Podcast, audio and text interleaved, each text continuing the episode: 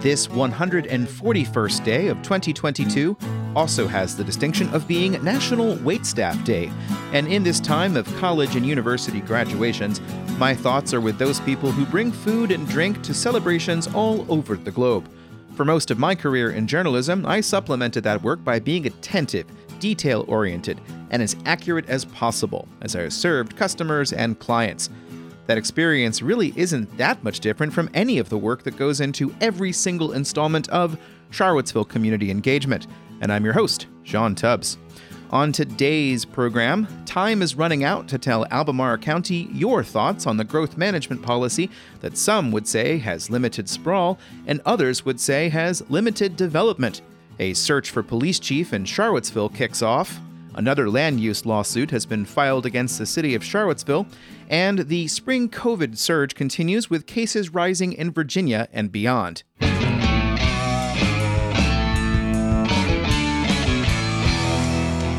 In today's writer and publisher supported shoutout, Town Crier Productions is the umbrella organization responsible for this Charlottesville Community Engagement Program.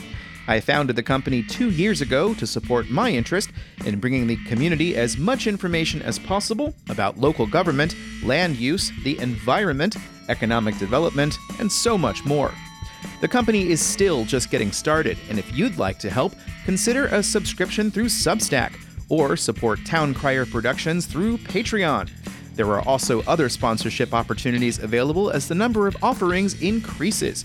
To learn more, visit the Information Charlottesville archive at infocville.com and click on the Support the Info tab. My sincere thank you to the hundreds of subscribers who have signed on so far. Please tell your friends and family and business coworkers all about Town Crier Productions and Charlottesville Community Engagement.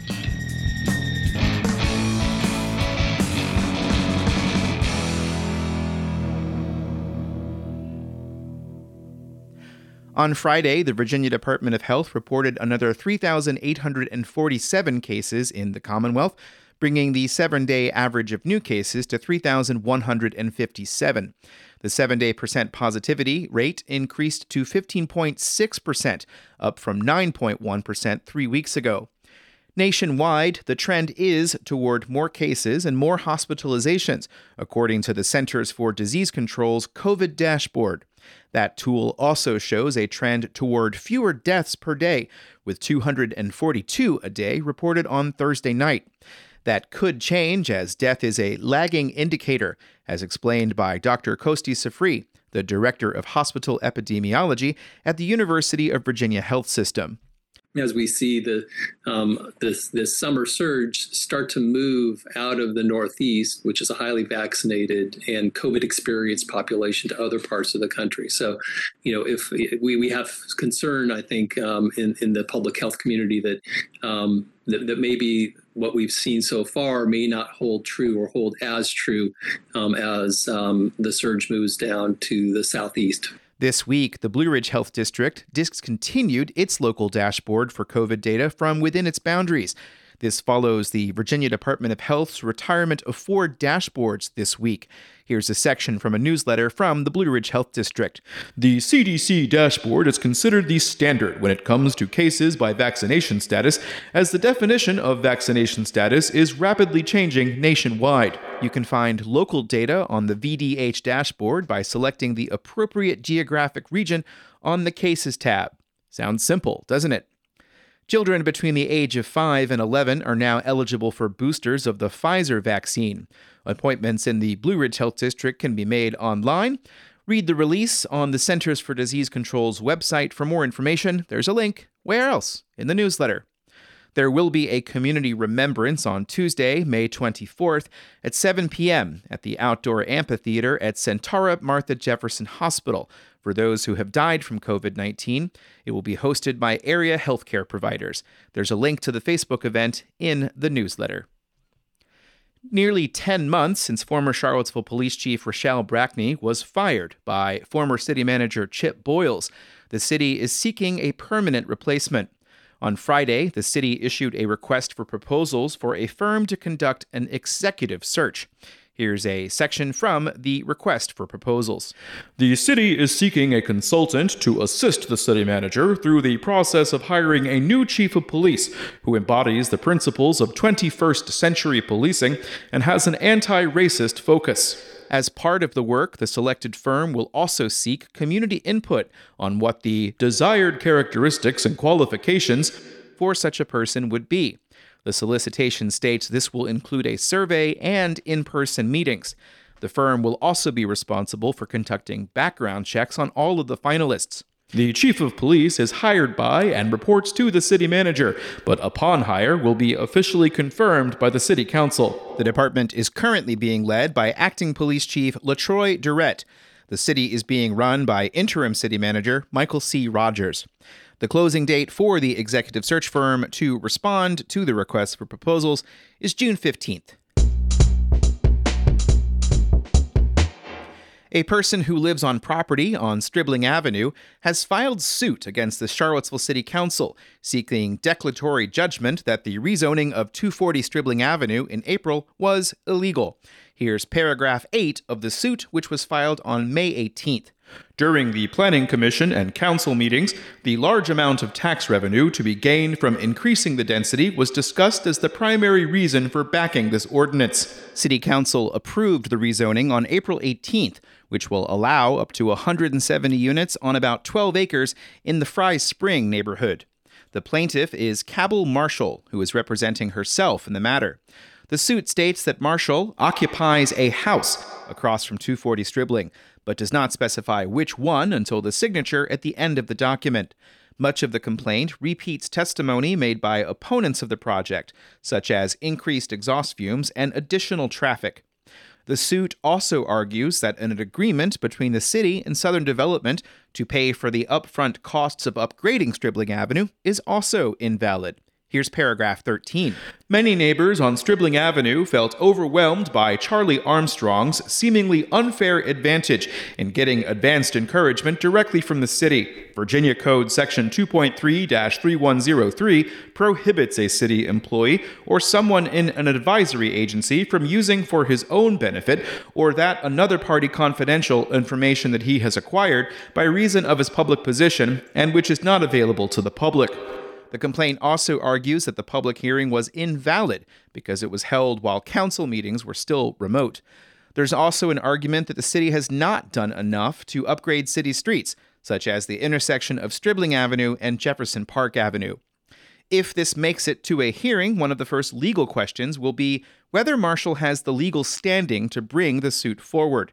The owner of the house where she lives is John C. Marshall, who is not named in the suit as a party, and he owns two other properties on Stribling Avenue, as well as three other houses inside of city limits.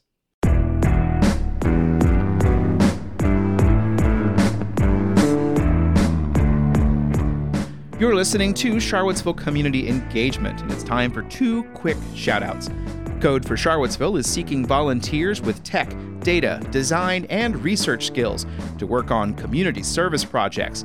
Founded in September of 2019, Code for Charlottesville has worked on projects with the Legal Aid Justice Center, the Charlottesville Fire Department, and the Charlottesville Office of Human Rights. Visit codeforcville.org to learn more about those projects. And the final comes from another Patreon supporter who wants you to go out and read a local news story written by a local journalist. Whether that be the Daily Progress, Charlottesville Tomorrow, the Crozet Gazette, C-Ville Weekly, NBC 29, CBS 19, Charlottesville Inclusive Media, WINA, or some other place I haven't mentioned, the community depends on a network of people writing about the community. Go learn about this place today.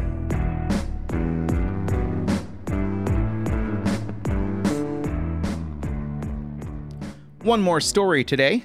Like many localities across Virginia's 5th District, including Nelson County and Danville, Albemarle County is currently reviewing its comprehensive plan. State law requires localities to prepare such plans and update them on a periodic basis. Albemarle is reviewing its plan in a four phase process, and the first phase will take a look at the county's growth management policy. A survey for input closes on Sunday at midnight. Here's a section from the first part of a story map that seeks to explain the history of the growth management policy. The current comp plan directs new residential, commercial, retail, office, and industrial development into the development areas. The rural area is intended to be used for agriculture, natural resource protection, and some residential homes. The development area is roughly 5% of the county's 726 square miles. Albemarle's first comprehensive plan was adopted in 1971 and originally envisioned a much larger development area. This was at a time when Charlottesville still had the ability to annex county land if the city could prove to a judge that the municipality would be able to provide urban services more efficiently. However, subsequent plans reduced the growth area due to concerns with siltation at the South Fork Rivanna Reservoir, which opened in 1967. Several villages have been removed from the plan, such as the ones in Earlysville, Ivy, North Garden, and Stony Point. In the early 1990s, four areas were added, including the village of Rivanna, the North Fork Research Park, and what is now being developed as North Point. For the full history of the growth management policy, read Part 2 of the story map. It's well worth a read as the county considers changes. Here's a section from Part 2.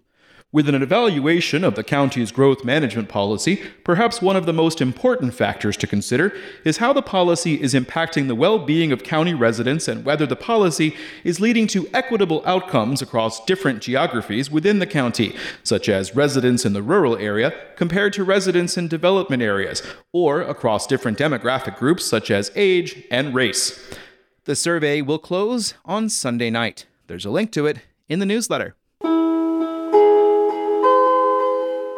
And that's it for this Saturday, slimmed down edition of Charlottesville Community Engagement for another hot, lovely day outside.